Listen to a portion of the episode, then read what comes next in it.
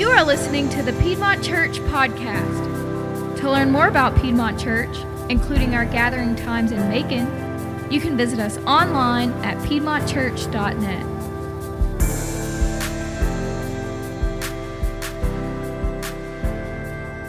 All right, well, good morning, everyone.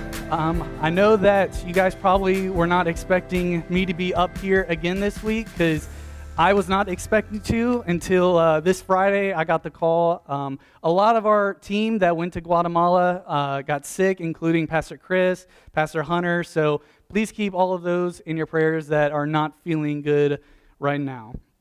Uh, also, I, w- I just wanted to give a special shout out to. Uh, I know you probably saw there was a lot of people over here you probably don't know. I have, uh, I think, five former students of mine that have graduated uh, a while ago. They came here, so it's awesome having them here. And I remember the very first time that I was super nervous preaching in front of a congregation uh, at the church that I was at before. I was just pretty much reading word for word uh, what I had written down in my notes. And it, it, wasn't one of these students, but one of the students I had at the time. I looked out in the crowd finally, and uh, I made eye contact with this girl, and she held out a sign that she made that said, Preach, Jeremy, preach on it. And at that point, I just kind of lost it, and like I had no clue what the sermon was about anymore. It just totally threw me off. So I made sure no signs were made over there. We're good, but I'm keeping an eye on y'all, okay? Just saying, all right? But so today we are going to be in James 1 14 through 15. I know that a lot of us uh, probably wanted to hear what the final song was in our summer playlist, but as I told you guys, I, I don't know most of the songs that we've uh, played up here already. And uh, I know the name Jimi Hendrix, but honestly, if you played a song and you asked me who was singing, I would not be able to tell you. Like, my parents only let me listen to Michael W. Smith and Steven Curtis Chapman growing up, so I, I just don't know very many songs like that. So we're postponing that uh, to next week so that Pastor Chris and Hunter can uh, do a great job on that song. But if you would stand as we read today's scripture James 1 14 through 15. But each person is tempted when he is lured and enticed by his own desire. Then desire, when it has conceived, gives birth to sin, and sin, when it is fully grown, brings forth death. Thank you. You may be seated. So, this is probably not a fun talk to give because temptation is something that we all struggle with. It's something that hopefully each one of us can uh, hear this and we can feel ourselves like, yes, I have been tempted before, I have gone through this because we're all human. We all know that we sin. But so today, I'm talking about seven stages of temptation the seven stages of temptation of life of from the moment of when we are tempted to the point of after we have already sinned from that temptation. And the reason why we're going over this is because if you know how the enemy works, if you know what the enemy is trying to do to you, you can counteract that and you can recognize it, what's going on, and stop it when you can uh, sense you are being tempted in this way. And as I said before, um, uh, I, I wasn't sure I was preaching until this past Friday, so this might be a shorter sermon. If you're upset, you can tell me later, but uh, I feel like most people are okay when they get out early, but we'll see. No promises made here. So let's start with stage number one. And if you have a bulletin, there should have been an insert inside that follows along with this. And we're going to go through these pretty quickly, so uh, it will help you. So, stage one temptations start when you are distracted and drawn away. And so, what I'm doing with this is uh, I'm going to go back to the James verse, James 1 14 through 15, and go line by line, uh, and we can see how temptation brings about. So, going back to the verse, each one is tempted when he is drawn away. Each, uh, each one is tempted when he is lured away. It's because temptation is active, it is actively seeking you out. It's not something that you just stumble across one day. You just don't wake up and, all of a sudden, like temptation just comes across your path. No, the enemy is actively trying to tempt you. The enemy is actively trying to get you to fall to temptation because when we're tempted, it's trying to draw us away from God's presence. It's trying to draw us away from what God wants us to focus on. For instance, When we look into uh, the Garden of Eden with Adam and Eve, the serpent draws Adam and Eve's uh, uh, attention away from God by just asking questions like, Did God really say that you can't do this? Like, well, God doesn't want you to do this because you'll be like Him if you do this. And he, he's telling lies, he's uh, deceiving them, but he's tempting them, trying to get them to focus away from what God has really told them what to do, which was to not eat the fruit of that tree. So that was stage one. Stage one is to, uh, it draws you away. Stage two, temptations can only tempt because of your inner desire. So going back to James, each one is tempted when he is drawn away by his own desires. And so everyone in here has their own desires. It's part of our fleshly nature. Our flesh wants to sin, and uh, the sin that you are tempted with might be different from the person sitting next to you, but odds are you struggle with the same temptation that someone does in this room. And uh, a lot of the times we, we kind of judge people uh, based on what they struggle with. I know that uh, for me, um, me and my wife are trying to plan a vacation, and I was telling her about some cruises that I've been on that I've really enjoyed. And I remember as I was telling her that, that one of the big things uh, that cruises are known for are their casinos uh, that are on like one of the main floors. And I remember being a 16 year old kid, I was like, oh man, I can't wait to go to the casino. And I, I remember I got a quarter and I put it in the slot machine. I pulled that lever and those things started spinning and they stopped and I didn't get anything. And I was like, well, this is the dumbest thing in the world. Like, why, why do people spend thousands of dollars on this? Like, this makes no sense to me. But I, re- like, I remember there are people there all day playing those slot machines that are betting thousands of dollars that uh, something will happen and it doesn't. And they're tempted by that and they struggle with that. And I'm just like, that, that brings me no joy. Like, I, I could never do that in my life and be happy. But those same people could look into my life and see my struggles, and they could be like, why, why would you want to do that? that that's dumb. And it, it, everyone struggles in different ways, but uh, we still are all tempted. We still all uh, are tempted by various things. And the enemy knows that. The enemy knows what you are tempted by. Because if the enemy came up to you and uh, tried throwing some temptation at you that you don't desire in your heart, then it, really wouldn't work because you don't want the bait. It, it, makes no sense to you of why you would want that. I know uh, a lot of people know that I'm allergic to wheat and dairy, and whenever I, uh, whenever we're eating out places, uh, people are always just like, "Oh, I'm so sorry that we have to eat this in front of you," and then uh, continue to eat all the breadsticks in front of me. And uh, like at first, uh, when I first had those, when I first found out that I was allergic to everything, I, I really wanted to eat that, but now I, I don't have a desire to. Because I haven't for so long, and because I know, hey, that's going to kill me. And I've gotten a hospital bill from eating that before. And so there's no desire in me to really want that. The only thing I really miss are cinnamon buns. Those are my favorite thing in the world. But luckily, my wife makes some really good ones that I can have that y'all would probably think are awful, but it's good to me, and that's good enough. So uh, the enemy knows what you desire. And it, it's just like, think of a fisherman. Like, I remember I went, I went fishing with Carson. Carson's here. And uh, he took me fishing, and man, I'm not going to lie, I was getting mad at Carson. He, uh, he caught 14 fish. I think it was like 14 or 17. I don't know. Uh, at this one lake. Y'all know how many I caught? None. I don't know why. I changed bait constantly. I, I, was going to the exact same spot that he was catching all the fish, and I wasn't catching anything, and I was getting upset.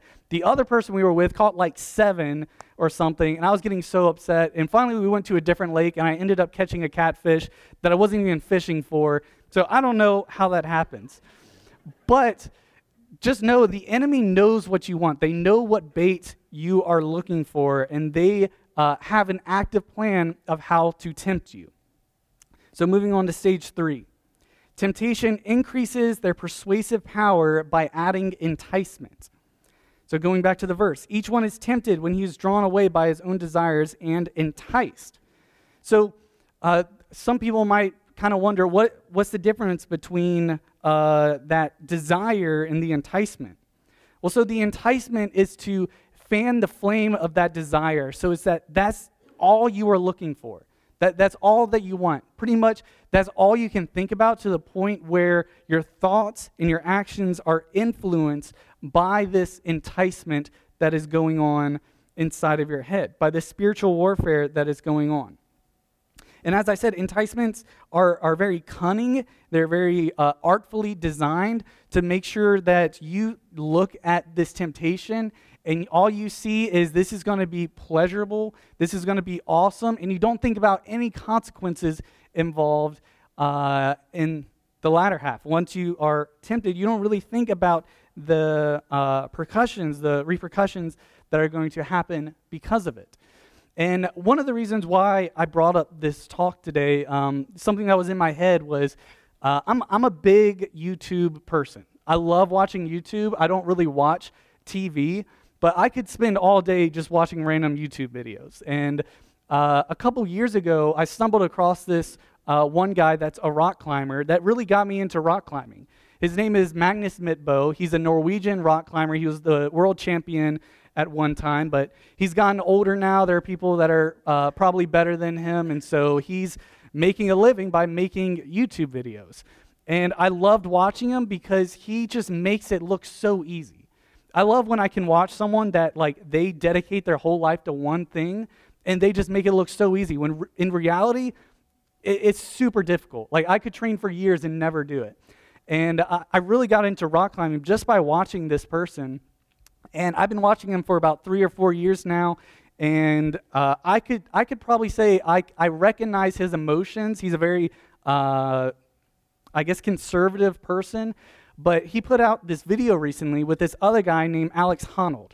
And if any of you guys know anything about rock climbing, which I'm assuming not very many people do, Alex Honnold is probably one of the uh, most well-known rock climber in the world right now. Not because of his skill, he is, he is an amazing uh, rock climber. He's probably in the top 1%.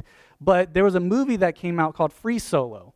And what the movie was about was him uh, climbing up this mountain called El Capitan out in Yosemite National Park. That's, I think it's about 3,000 feet high.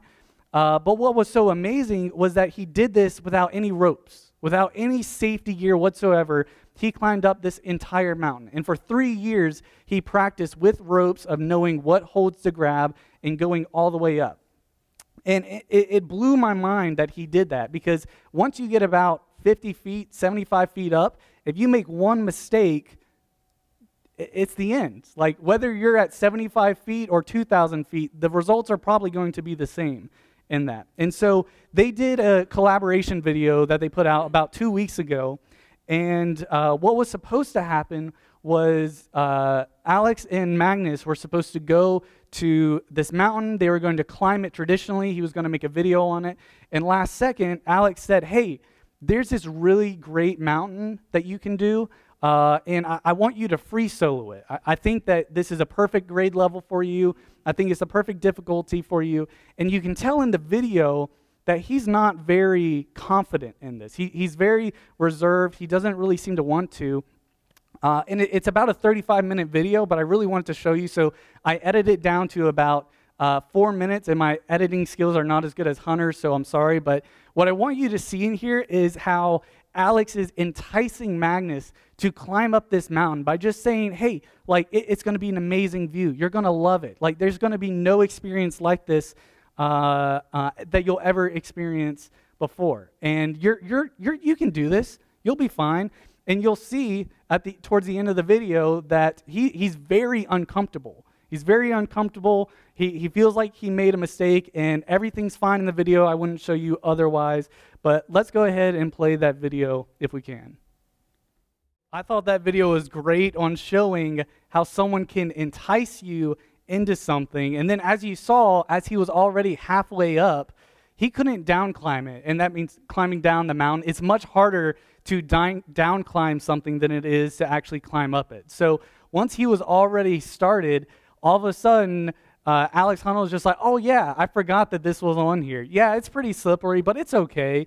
And just uh, now that he's already up here, there's not much he can do. And I thought that was a great example of what temptation does, of how it just it, it tells you, yeah, this is going to be awesome. This is going to be such a great experience. And then then once you fall into that temptation, then there's nothing else that you can really do at that point. And I know that uh, these people are super experienced, um, some of the greatest rock climbers in the world, and uh, I know that uh, I, I show this video not to make anyone want to actually do that.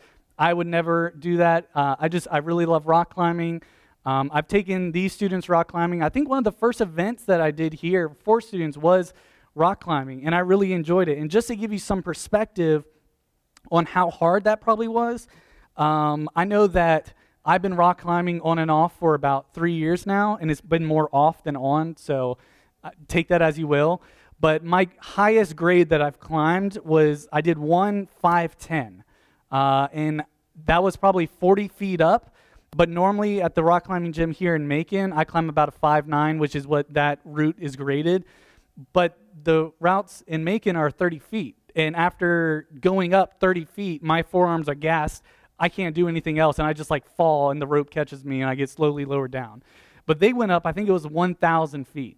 And so it's just insane uh, to me that they've actually done that before. But it, it's super difficult, and uh, I, I thought it was a great video that just shows temptation will seduce you to unfamiliar places uh, without really realizing the danger that's behind all of it. So don't let that uh, enticement overcome you. But let's move on to stage four. Stage four, temptations continue enticing until your desire conceives a decision. So going back to James, each one is tempted when he is drawn away by his own desires and enticed. Then, when desire has conceived, we'll stop there. But so when, when the enticement has reached its peak, you're going to have to make a decision. That decision is going to be I am going to fall to this temptation, I am going to sin, or I am not going to sin. And ultimately, that's going to come down to your will. Ultimately, it's going to be you're going to make the decision am I going to sin or am I not going to sin? And when we choose to sin, we often try to tell ourselves rational lies. We try to tell ourselves why this sin is going to be okay. Like, yeah, this is going to be a once in a lifetime experience. This is going to be uh, something that I'll never be able to do. Think of how awesome this is going to be. Think of how awesome this is going to feel. Uh, I'll never get the chance to do this in the future. And we try to tell ourselves these lies so that we don't feel as bad when we actually fall to the sin. And we, when we don't think about all the painful and destructive outcome that's going to come about from this experience. And so I just want to make sure that we're still together because I know I'm going through these real quick. But so temptation first gets our attention, it, it draws us away, then it is then it arouses our desires, it, it plays on our emotions, and then it entices us, it, it makes that desire even more to the point where we make the decision whether or not we are going to sin or not sin. And when we choose to sin, we often tell ourselves rational lies to make ourselves feel better about what we are doing. So, moving on to stage five. I told you guys I'm going through these quick. Temptations seek to push you to act on your decision to sin. So, each one is tempted when he is drawn away by his own desires and enticed. Then, when desire has conceived, it gives birth to sin. So, temptations want us to bite. Otherwise, they don't have any power over us. You know, we can be tempted over and over and over, but if we continue to say no, we're not sinning. That, that temptation is there to try to get us to bite, and when we bite, we sin. And so temptation wants us to bite because otherwise they don't have any power. And when we do bite, we are deceived by the enemy, the hunt is over, and we have fallen to sin. And what, what's the worst thing in the world about that? Is, well, probably not the worst thing, but what's so awful about that is you have this temptation that's telling you this whole time, this is going to be awesome. You're going to love this. You're, there's going to be nothing else in the world that's going to feel like this. This is something that you want. I know you. You're going to love this. But then the second you sin, the enemy now turns it around and says, Why would you do that? Like, I can't believe you call yourself a Christian. Like, uh, you're really a Christian and you did this? Like, you shouldn't even go to church anymore. Like, why would God want you in his house of worship? And it, it, it gets spun around on you because the enemy wants to make you feel as far from God as you can be. And so they, they first try to get you to that point of where you sin. And when, they, when you do sin, they kick you while you're down and they try to make you feel like you're the worst person in the world because of your sin. So, going on to stage six temptations accelerate in an area of repeated sin to form a sinful habit. So, each one is tempted when he is drawn away by his own desires and enticed. Then, when desire has conceived, it gives birth to sin. And sin, when it is full grown, stopping there. So, at this point, temptations have found the weakness. They know what areas that where, where they tempt you in that you're likely to fall. And they're going to continue to go to that area. They're going to want you to keep falling to that sin over and over and over. And when we do, when we do fall to that sin, they, they start uh, coming into our lives and putting down roots to the point where this is just something that's natural in our lives. It, it, it's just something that happens in that uh, point of enticement where we, we were having that spiritual warfare, where we were having that battle, where we would constantly say, No, no, I'm not falling to this temptation. That point where we used to be able to say no and put up a fight, now it, it's not even a struggle anymore. Now it, it's something that whenever uh, the enemy waves the bait that we fell to, it, it's not even a struggle anymore. We just bite. It's a part of our lives. We, we don't think about it anymore. We, we might know that it's sinful, we might know that it's wrong, but because we've done it over and over and over, it's just a part of our lives, and we just go to it. We have chosen to sin over and over uh, in the same area of our life. We become uh, addicted in that uh, sin creates more opportunities for more sin to come into our lives, which leads to stage seven.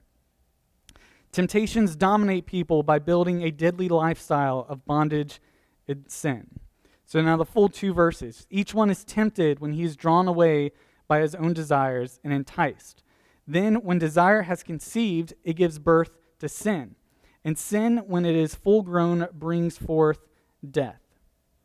So the Bible reveals that on a human level, sin is always trying to dominate a person. Sin wants to control our lives. Sin wants to bring us away from God all the time. It, it, it, wants us to make sure that we don't feel like we can be close to God or do what God has called us to do to go out and share the gospel with other people, to share God's glory, because even though the enemy knows that God has already won the battle, they want to take as many down with them as possible. And so they, they don't want us, God's workers, to go out and do the work that God has told us to do. It, it, wants us to, it wants to control our lives so that we don't do what God has called us to do.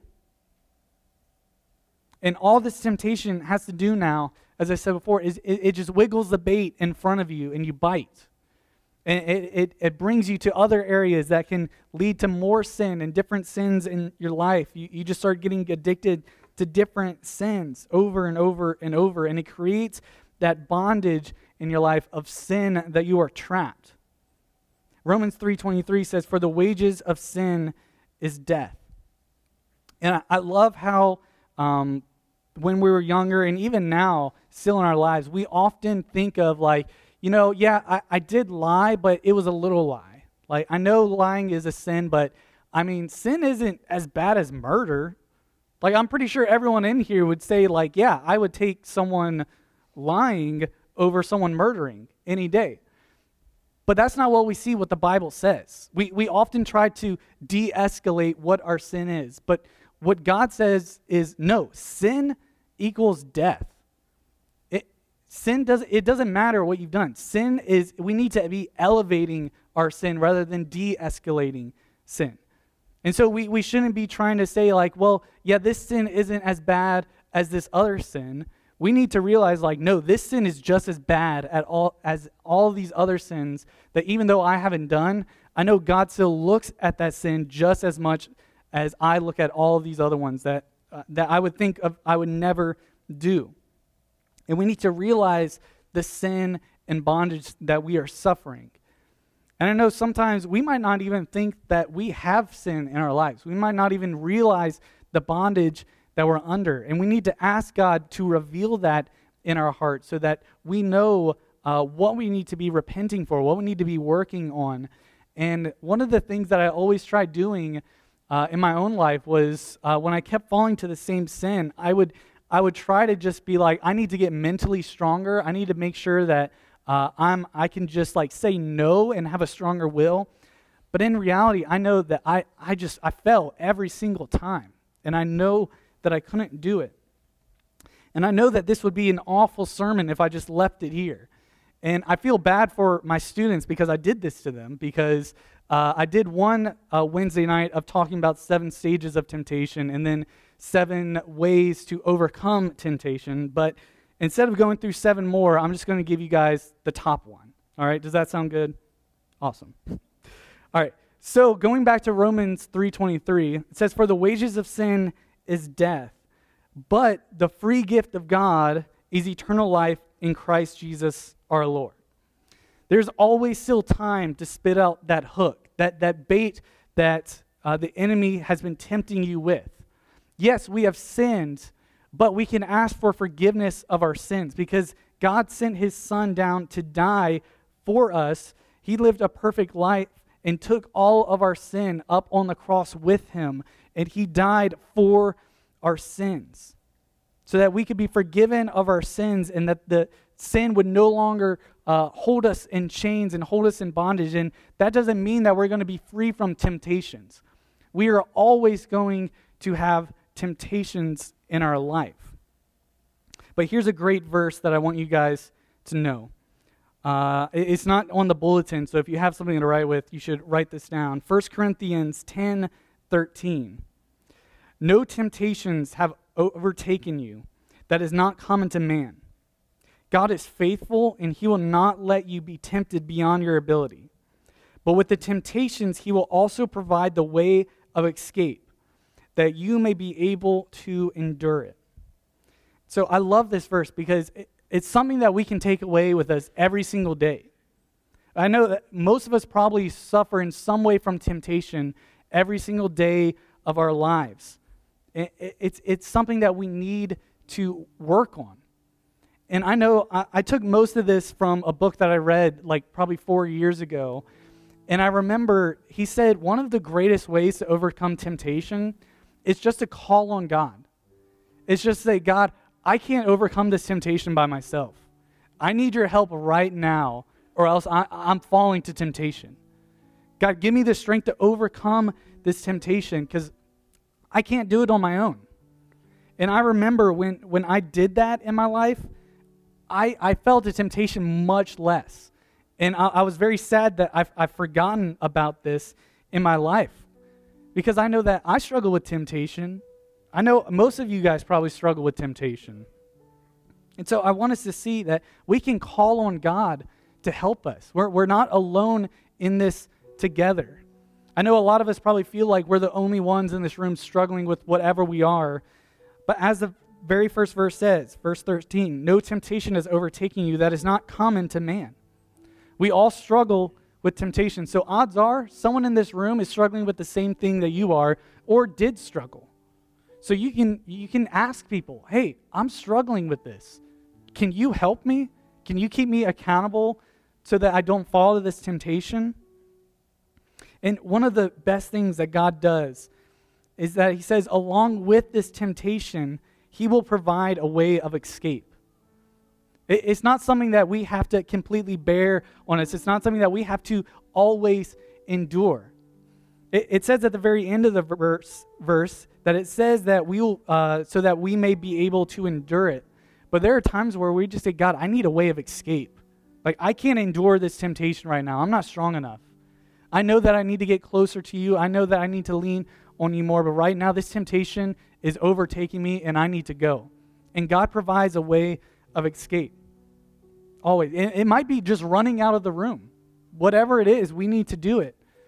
But hopefully, we'll be able to, instead of being drawn away from God, we can draw closer to God so that we can overcome and endure those temptations, so that we can become so strong in our faith that when that temptation comes, when that enticement comes in our life, that we don't uh, look at it and we're not just filled with desire, that it influences our actions and thoughts, but that we can say, you know what? I have God that is so much more pleasurable, so much better than anything that this temptation could offer me. And so I'm not going to fall to it. I know that it's tempting, but I have something so much better in my life. And so that's something that I want us to just be working through this week. Something that I want you guys uh, to be challenging, challenging yourself on is when that temptation comes, recognize where you are, what stages you're at. Because I don't know where you are at in your life, whether you're uh, feeling that enticement stage or whether you're saying, hey, I'm at stage seven. I feel completely torn down by sin and I- I'm calling on God for help. Whatever you're at, God is there with you. And as long as you call on Him, He's going to help you. So just remember that as we go throughout this week. Let's pray. God, we just thank you so much for everything you've done for us. And I know that life can get difficult, life can get hard to the point where we just feel like we can't take it anymore, that we can't uh, just do what you've called us to do, and that we're just beaten down by the temptations that we have fallen to. But God, I just pray that you will give us the strength to overcome it, that we'll recognize when we are being tempted, when we are being drawn away from you, and that we'll just be able to firmly say, No, I'm choosing to follow God rather than this uh, temptation, rather this enticement that's on my heart. I want to choose you over everything else. And so, God, I just pray that you will just allow us just to have that full focus of you, that we will get a glimpse of your glory so that we are just completely sold out for you. God, we ask all these things that you'll help us this week, and we pray that we'll always give you all the glory. In your name we pray. Amen.